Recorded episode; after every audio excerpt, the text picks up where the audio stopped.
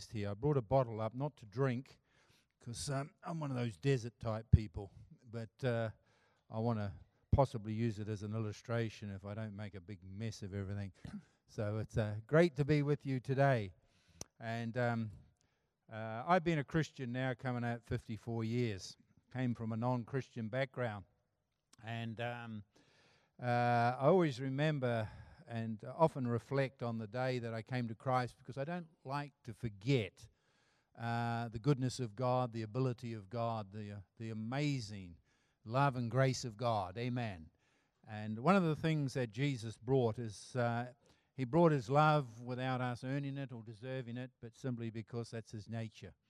And uh, we respond to who he is. And I remember a friend fi- asked me to attend a meeting in a tent. They had tent crusade meetings in the little town that I grew up, and I was at work. I was uh, uh, at those days I was a, a carpenter builder, and um, and uh, he invited me along to this meeting. Now I came from a non-Christian background, so I had a considerably filthy mouth, and uh, I had a very very angry uh, disposition, and uh, I was always kind of on the verge of exploding all the time violently, and simply because my upbringing was a bit rough, and we grew up in a family where there was a lot of uh, fighting and uh, anger and, and abuse. My mother died in my teen years, early teen years, and my father had left, and virtually a self raising, violent young person. I remember I went to this meeting. After this meeting, at the end of the meeting, they, the preacher asked anyone who uh, wanted to acknowledge uh, Jesus Christ to come to the front. I wasn't too sure what he was talking about because if you come from a non Christian background, you don't understand all the terminologies. And uh, I, I, remember I went out to the front and he asked me what I wanted, and I said, Look, I don't know.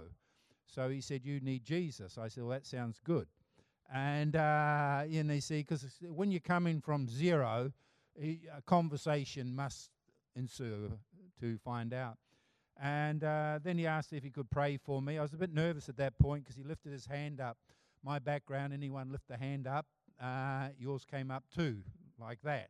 And um, uh, so uh, he, um, he prayed for us, and God touched us that night. I never uh, fully understood what happened. I, I knew God, I knew He loved me, I knew this person, His Son Jesus, had somehow, in the complication of this religion, had uh, died for my sin. Uh, that was the zero foundation of my faith. I went home. Uh, I was living by myself, got up in the morning, went to work. And while I was at work that day, one of the people, workers, was carrying a jug of hot water and he tripped and tipped it down my boot. I don't know whether it was circumstance. I don't know whether it was the devil inspiring it. I don't know whether it was God inspiring it to prove a point. I'm not going to go there. I don't know. All I know is hot water went down my boot. And, uh, and what amazed me more than anything else is I didn't react. Second thing that didn't re- uh, uh, that amazed me is I didn't go into swearing and cursing and everything like that. And uh, from that experience that day, nobody had spoke to me about language. No one had spoke to me about anger. But uh, I thank God that on the night of my salvation, I experienced the supernatural God. There were some things in following years that I had to face and I had to change. That's human responsibility. But I thank God that He did meet me in a supernatural way, and those two major areas in my life just dissipated from that day forward. And I mean from that day forward because I'm looking back 54 years. And, uh, and I thank God that um, when I lost my language, I lost three quarters of it. And uh, what I had left wasn't very good. And uh, I thank God he brought me to my lovely wife who did very well in English at school, English scholar, but also a librarian. So for 54 years, I have been educated and have filled up the three quarters that was missing. All right. And uh, after getting converted, the anger, I do thank God that uh, He delivered me from that because it got me into a lot of trouble and, uh, and it uh, brought me out of it. I'm telling you that because I'm not here to talk about religion, philosophy, social change. I'm here to talk about a God who's real. And he's real because I experienced him.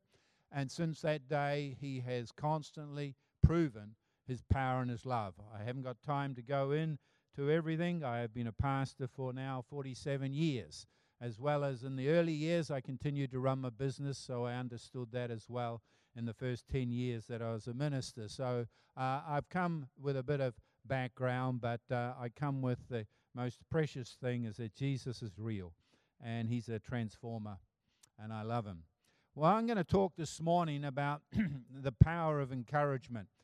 Uh, when I was weighing in my heart what to talk to you folks about, this is a theme that's uh, uh, comes across my heart uh, quite regular over the last 12 months, and uh, I'd like to talk about it this morning again.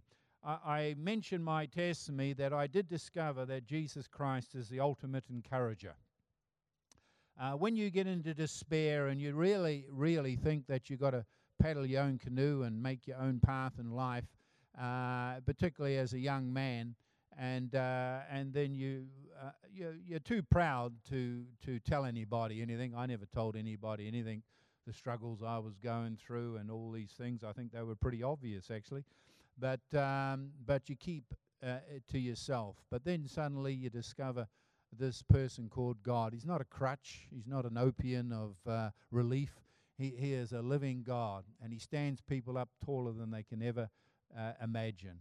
And, uh, and I thank God for that. So I, I don't use my faith as a crutch. It's not a, an, an opium of the people, it's, it's a, a reality, and it's real. And I thank God that Jesus is the ultimate and supreme encourager. And uh, when I start talking uh, this morning about this subject, I want to cover some points about encouragement. Uh, you've got the notes there, and so you can actually see that there are three areas I want to cover. And one is uh, um, how to encourage yourself. Uh, the second uh, aspect is how to encourage one another. And the third aspect is the, the area of, of how to encourage with foresight or with prophetic insight. And I'll just go through these this morning and, and try to get this concept of encouragement. What is encouragement really? Well, God really, when He looks down at us, He wants to put courage into us to be who we're meant to be.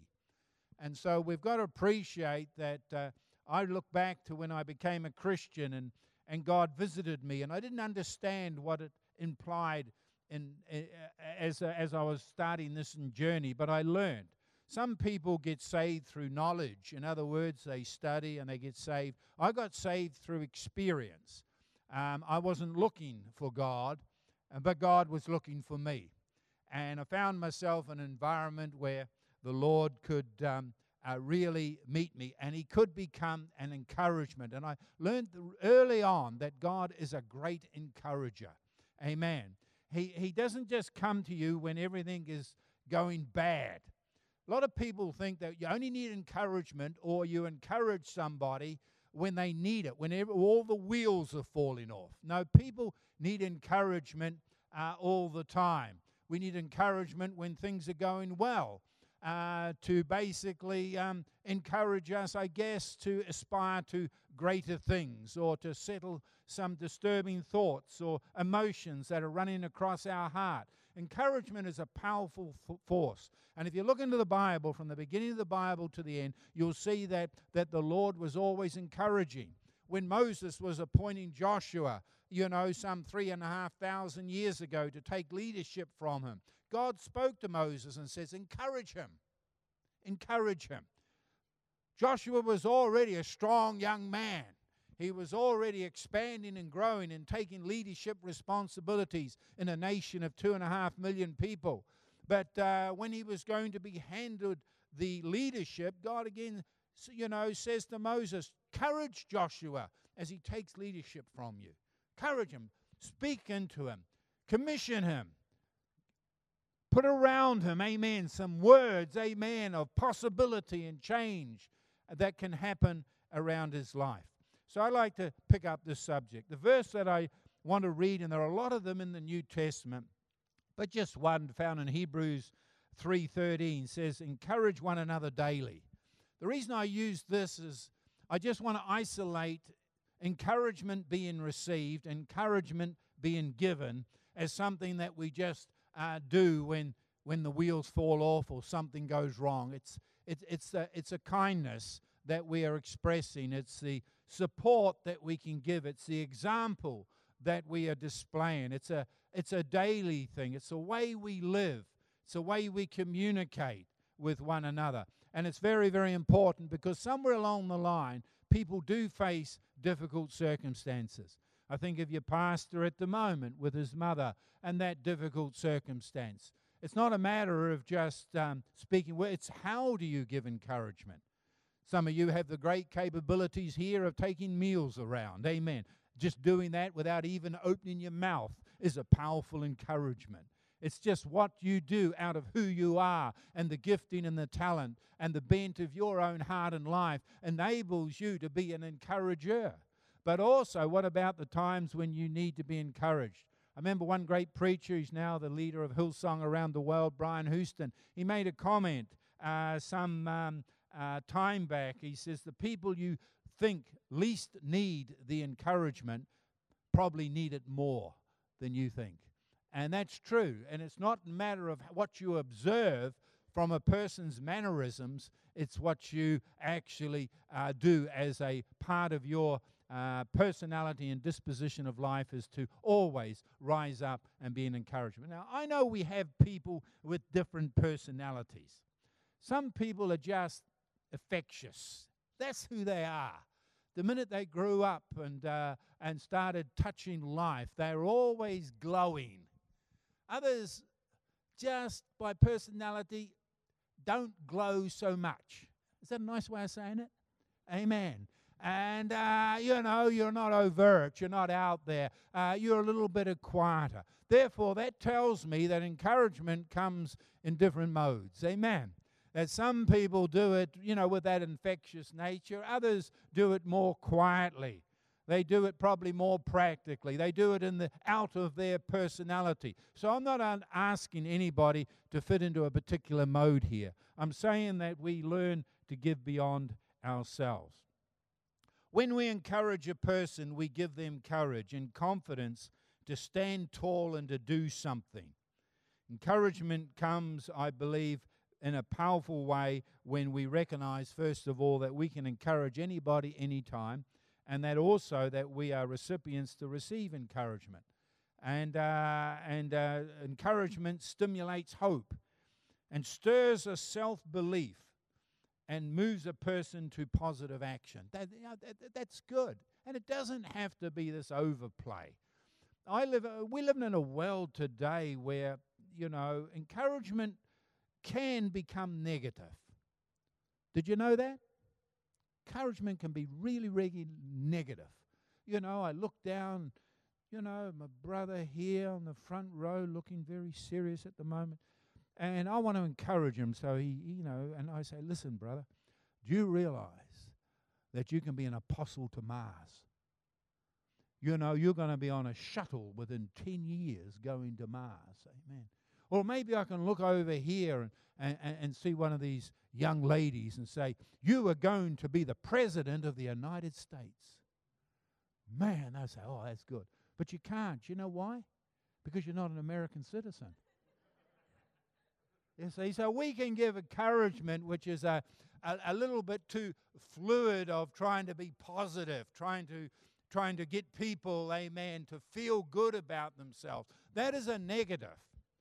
Because hope deferred makes the heart sick. So that type of encouragement is not healthy. But encouragement that is healthy is encouragement that comes with thought. Encouragement that comes out of your personality, of who you are. Encouragement that considers another person and wants to actually uh, enable them and empower them to be who they want to be. Verbally and actively gives someone positive support. It helps a person to reevaluate a situation and then confidently move on. People sometimes have got to do reevaluation. My task over the last um, uh, 12, 13 years has been ministry amongst pastors and churches in New Zealand and overseas and missionaries. And uh, I get calls all the time. So I'm spending time with people who, who, who are leading churches and ministries and things like that. And I want to tell you, every single one of them needs encouragement. Uh, but it's very specific and very specified. And sometimes it's just sitting there. And if you ever come to a session with me, it's not a uh, uh, visiting a psychologist or a psychiatrist where you might have a half an hour or an hour. With me, it, it goes until uh, we hit the point. And my wife will tell you that I will sit with someone in a cafe and I'm there three hours later. Why? Because they got so many defense mechanisms, they got so many cliches they have to prattle on about. We prattle about everything. Amen. We talk and talk and talk. And somewhere in the process, we cross a line. And then we get to doing what we're supposed to do. Who wants to spend three hours with a pastor who knows everything? Amen. Amen.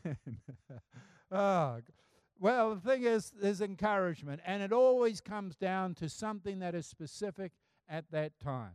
So, how to encourage oneself? I've taken a story here, and um, uh, we, um, I'm going to go through the three. The first one is how to encourage oneself. You say, why do we need to encourage oneself? Well, I, I have found with this scripture referring to King David, it's about 3,000 years ago.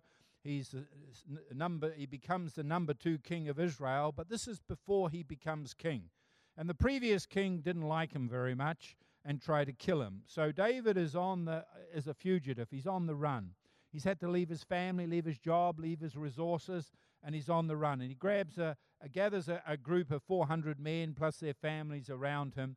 And we read this verse. It says David was greatly distressed because the men were talking about stoning him.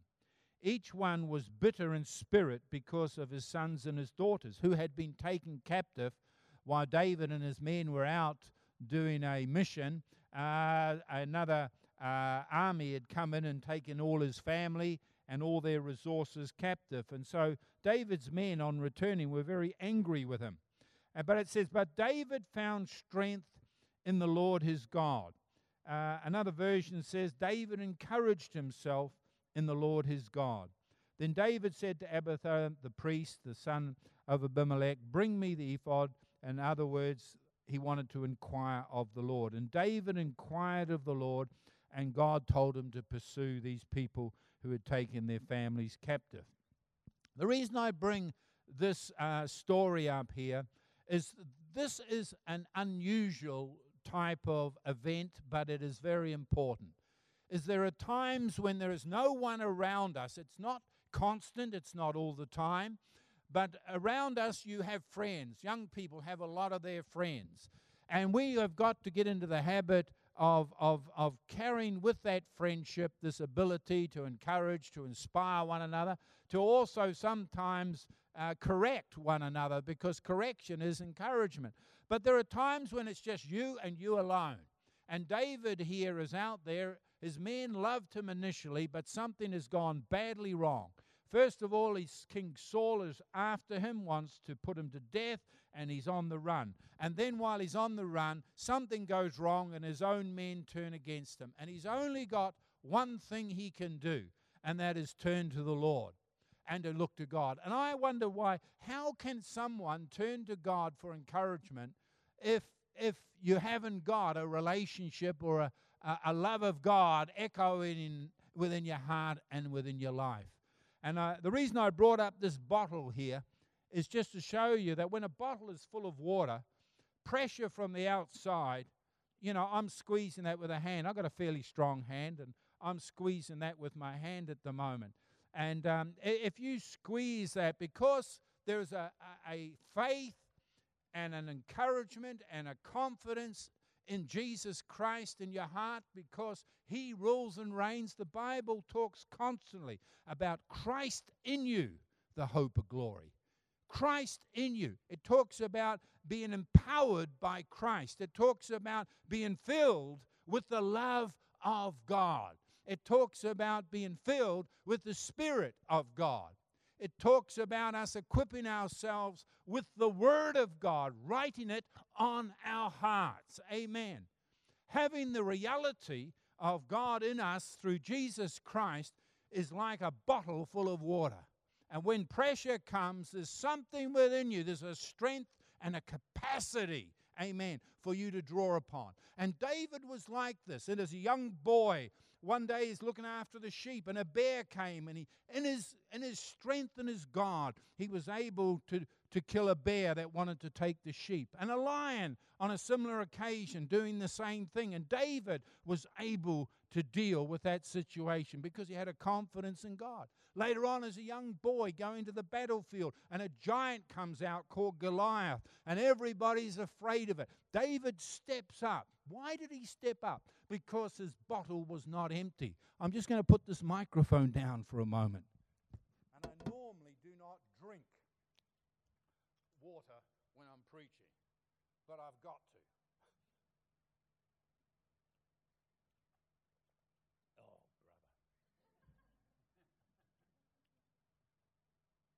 This is a first. I'm going to put the lid back on to save a disaster, okay? But then you put take some water out and you find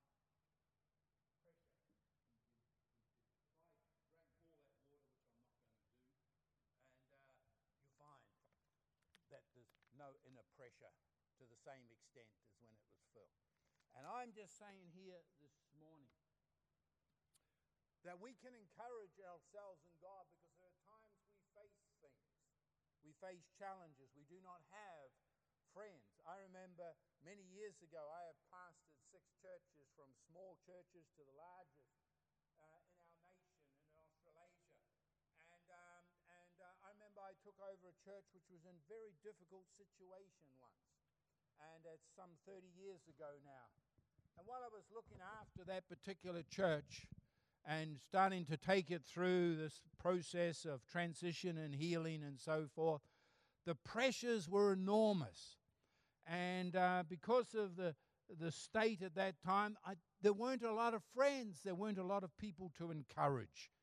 And all you had in the end was how full is my life? How much is Christ real within me? How much of Jesus and the various benefits of knowing Jesus do I carry? How much of the Word of God? How much of the love of God? How much of the confidence of God? How can, can I meditate? Can I sort of rest back and sort of draw upon His strength? Or is there no God at all and I'm just here having to work it all out by myself? No, no, there is a living God. Amen. And so I go through these points here very quickly now. First of all, David remembered how important it was to focus on God during adver- adversity. And I believe it's important. Whether you're going through school and an education program and you're facing difficulties, you've got friends. But there's sometimes when there's only one option it's you and yourself, but there's also God. Amen. It's not just you making the decision. There's a God who loves, a God who cares. He doesn't reveal everything, but He wants you to know. If you carry His capacity within you, the pressures will not squash you. Amen. Second point here is simply this David recalled past times when God provided trust was uh, God proved trustworthy and faithful. Even says in Psalm 77, he says, Yes, I remember your miracles of long ago. One of the things is to remember how faithful the Lord was in the past. And if uh, you say, Well, Pastor, what did you do? I remember back to some of the experiences. They cover the whole 54 years, but I go back to some of the early experiences I had when I became a Christian. Why was that? Why do I go back to that? Because it reminds me of how supernatural, how powerful, how intimate, how personal God was. And when I'm facing things today, I can think back to times I say, Yeah, God, you proved trustworthy. You came into that situation and you helped. Amen. You opened doors. You providentially did, providentially did things that I thought were impossible. You encouraged my heart simply because when I think back to then, you're an encourager. So you're still the same today. You haven't changed. Ever got to the point where you think God's left you? Ever been there? Way back when everything was bubbling and sparkling, amen, God's there. But there's suddenly this pressure, There's pressure on the bottle. And you've got to think back and say, well, God was there in the past. He hasn't never left me nor forsake me, forsaken me. So the only problem is my perception. It's not Him. Amen. And we think back to some of the experiences in the past. David reflected on the Word of God. And, um, and we know that. He, he sought the priest and got some guidance. And he says, What are we going to do? And the priest told him, He says, You know, you're to follow. And so he got direction from God of how to walk into the future. And so he reflected on the Word of God. And it says, Through the encouragement of the Scriptures, we might have hope. Romans 15 4. But David also resolved to do something. One of the things that I have found from time to time, particularly in dealing with leaders and pastors, is it's easy to come through these processes that I've just told talked about here. But one of the most difficult processes is how do you become proactive to get yourself out of the dilemmas and the defeats and the brokenness of heart. And God will always give you a word to walk out and to get out and to and to embrace a challenge and to step out in faith and to do something uh, that will take you out. I'm going to move quickly because I can see the TikTok is talking. And, um, and uh, I, I, want to move on because I want to get to the last one how uh, to encourage one another. the Bible is full of verses about encouraging one another. Hebrews 10:24 says, Let us consider how we may spur one another along towards love and good deeds. And again in 1 Thessalonians 5:11 it says therefore encourage one another and build each other up. As I quoted earlier on and I'll requote now from Brian Houston it says everyone needs some encouragement and sometimes people you think need it the least actually need it the most. Amen.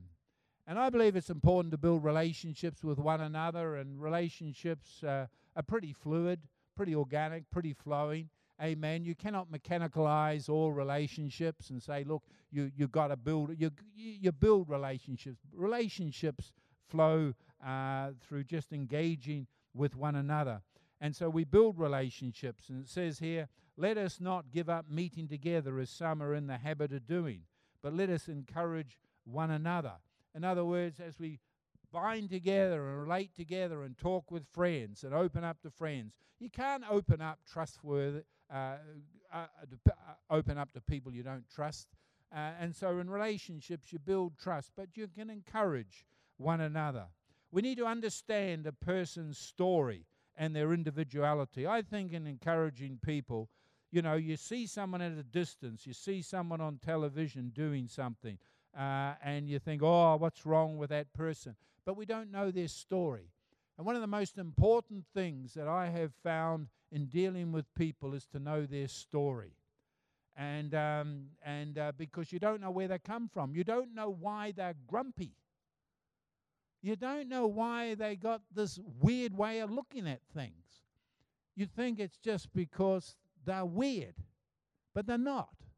They're a human being who have come up through a whole lot of experiences in life, a social background, occupational background, and they've come up through a whole lot of challenges and difficulties. And what you're looking at is the person eh, who's there at the moment, but you can understand them a lot more if you know their history, you know their stories. I ask people their stories. I tell my story all the time. Why is that? So people know where I come from.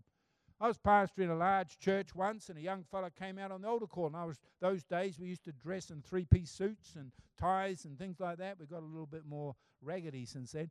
And um, and uh, and he came out, and I went down just to talk to him. And he was a young man, and uh, and I said, uh, "Can I help you?" He said, "You can't help me." I says, "Why is that?" He says, "Well," and he wasn't being overcritical, just being honest. And he says, you know, look at you. And he actually said it, look at you in your three piece suit. And I thought, it's a nice suit, isn't it? You know, and, uh, and he, he, says, and I said, look, um, do you mind if I just tell you a little bit of my story? And he said, that's fine. So I just picked out a few juicy bits, and I got hundreds and hundreds of juicy bits, I tell you. I picked up a few juicy bits right back, pre conversion, flown into conversion, and just told him. And I remember he stood back there and he looked at me and he says, Ah, you do understand.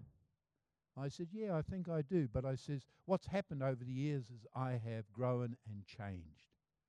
Amen. And we got to look at people's stories and know their stories. And if we want to encourage somebody, you've got to know what they're carrying. And they're not going to reveal everything, we know that. But you, you can find out about people. You can ask questions. Amen. I discovered something about your son today that you didn't know.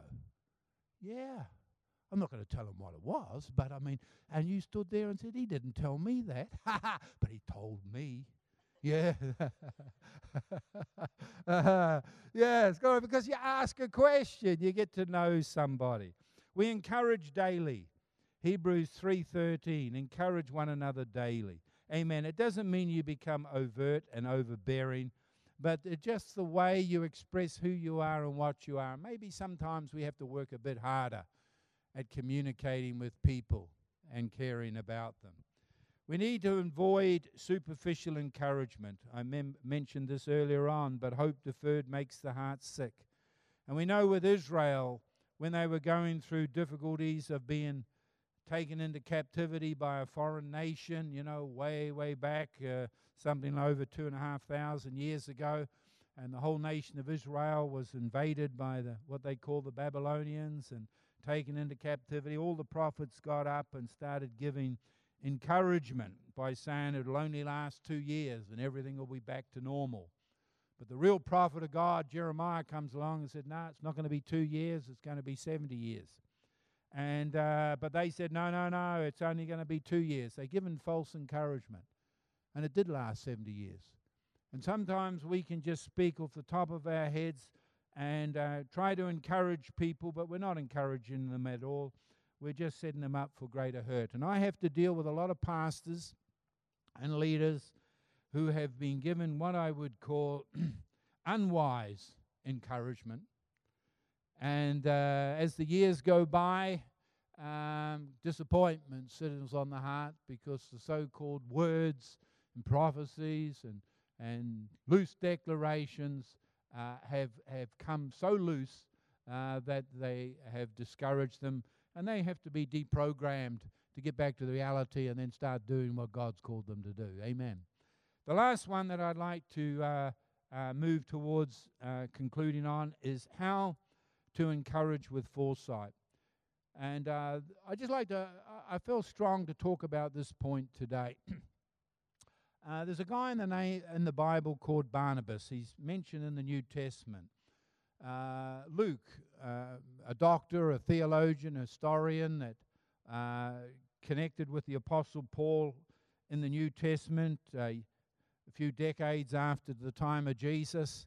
We see that um, Luke writes about this guy quite a bit in the book of Acts. The first time he mentions him is in chapter 4 uh, when Barnabas is in the church at, uh, at Jerusalem. But I reckon he only wrote about him because later on, you know, he was traveling with Paul, Luke was. And uh, I guess Luke was asking Paul a whole lot of questions because he's going to write the history of the church. And so he said, Paul, who was one of the greatest people who encouraged you? And uh, Paul probably said to him, Barnabas. He said, I got converted in, on the road to Damascus, and he said, I, I went into, uh, into the town and prayed and fasted for three days, and a prophet by the name of Ananias came in and gave me a prophetic word. And I spent three years in Damascus and Arabia, and then I came back to Jerusalem. And because previous to this I'd been an assassin of the church and I'd be anti the church, when I came back to Jerusalem, uh, nobody wanted to meet with me. The apostles didn't want to meet with me. Everybody was scared of me because of my previous life. And they're all afraid of me. But he says, This guy, Barnabas, he comes up and he bubbles up to me and he takes a risk and he takes hold of me and he brings me to the apostles and he introduces me. He says, He had a major impact on my life. He connected me with the leaders at Jerusalem. But he said, I was only there a few days and everybody started to hate me in the town. And so they took me down and sent me on a boat to Tarsus. And I spent about eight to ten years at Tarsus. And I was up there ministering amongst the synagogues and, and, uh, and, and, uh, the, and the new churches up there. And, um, and then Barnabas is in the church at Antioch. and he's a pastor there, and he thinks this church is a, a transformational church. This church is going to have an impact on the world. It's going to do greater things than even the Jerusalem church. And he says, Who could help me build this church into a great apostolic mission church? And he thought, Aha, Paul. So Barnabas trots off to Tarsus, finds Paul and brings him back and brings him into the church. And he becomes a, a, ministry in the church. And then later on, he becomes released from that church into the Gentile world of missions, which has impacted the whole world that we have today. So if you want to know where we are today, you can jolly well look back and think that Barnabas was an encourager who took Paul, brought him to the apostles, later on brought him back to Antioch, got him into the Antioch church, which became the catalyst church that sent him out into the Gentile world, which we're the fruit of today. Amen. So I'd say Barnabas was a pretty good prophetic encourager. What did he carry? Well, you go back into Acts chapter 4, and that's earlier on than this event, and you see Barnabas is at Jerusalem, and you see he's living a life of encouragement. The church was running out of money. People had come in from the Roman Empire to a couple of festivals. Everybody got saved and filled with the Spirit, and Jesus was honored. And all of a sudden, people don't want to go home, so they're running out of money and resources, and they have to be fed. And so we find people are bringing money into the church to feed the people. And Barnabas, he's one of the guys who stands up there and he sells one of his assets that he owns back, a block of land he owns at Cyprus, and he sells it and he lays the money at the apostles' feet. And he, he sets the example. And he's the first person in the book of Acts that is mentioned by name other than the apostles. Isn't that great? Why is it? Because he's an encourager. And he's actually named Barnabas, which means son of encouragement. But if you take that word back into the Aramaic, it actually means son of the prophet. And so you can take the combination of the two that he's not only just a son of encouragement, he carries a gift of encouragement according to Romans 12:8, but we see that he's also got a prophetic insight. He could see that in the life of the apostle Paul that there was something. He could see it. And there are people here today who have a capacity to see in young people, to see in other people things you can see in them. Amen. I'm not talking about you coming up and imposing yourself on someone, but you can see, you can hedge about them and encourage them. There are many pastors in the ministry today, many pastors who, who have established new churches and, and, and have done great things. There are many business people in business today that I encourage. I encourage business people. I encourage anybody, anything that breathes or leave, uh, lives or has its being. Amen. I, I, I even encourage cats. Amen. One of my daughters has got a cat that hates everything and everybody, but I'm encouraging that cat to like me. And it cost me the other day, it cost me dearly with big scratches down, but I'm going to win. The cat's not going to win. Cats are the most stubborn thing on the face of the earth. They're so self centered. You know, you, who agrees with me? Cats. You think they're nice, cuddly little things? They're only cuddly because it's personal benefit. Courage, courage. And so we need to encourage, amen, uh, people. And I see here uh, that with um, Barnabas, first of all, he was an example. Secondly, he discerned and foresaw potential in other people. We got to do that. Not everybody makes the grade on their own. Some people have the capacity to stick their head up and make the grade on their own but they are very rare. Most people have someone somewhere saying something, doing something, encouraging them in the course that they are taking.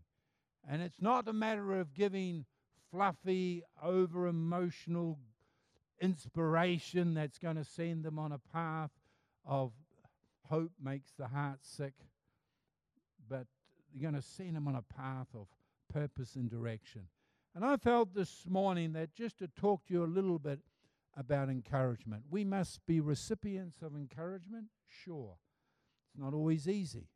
Some people find it easier to receive encouragement than to give it, but others find it easier to give it than to receive it. Maybe build a balance. But let's encourage.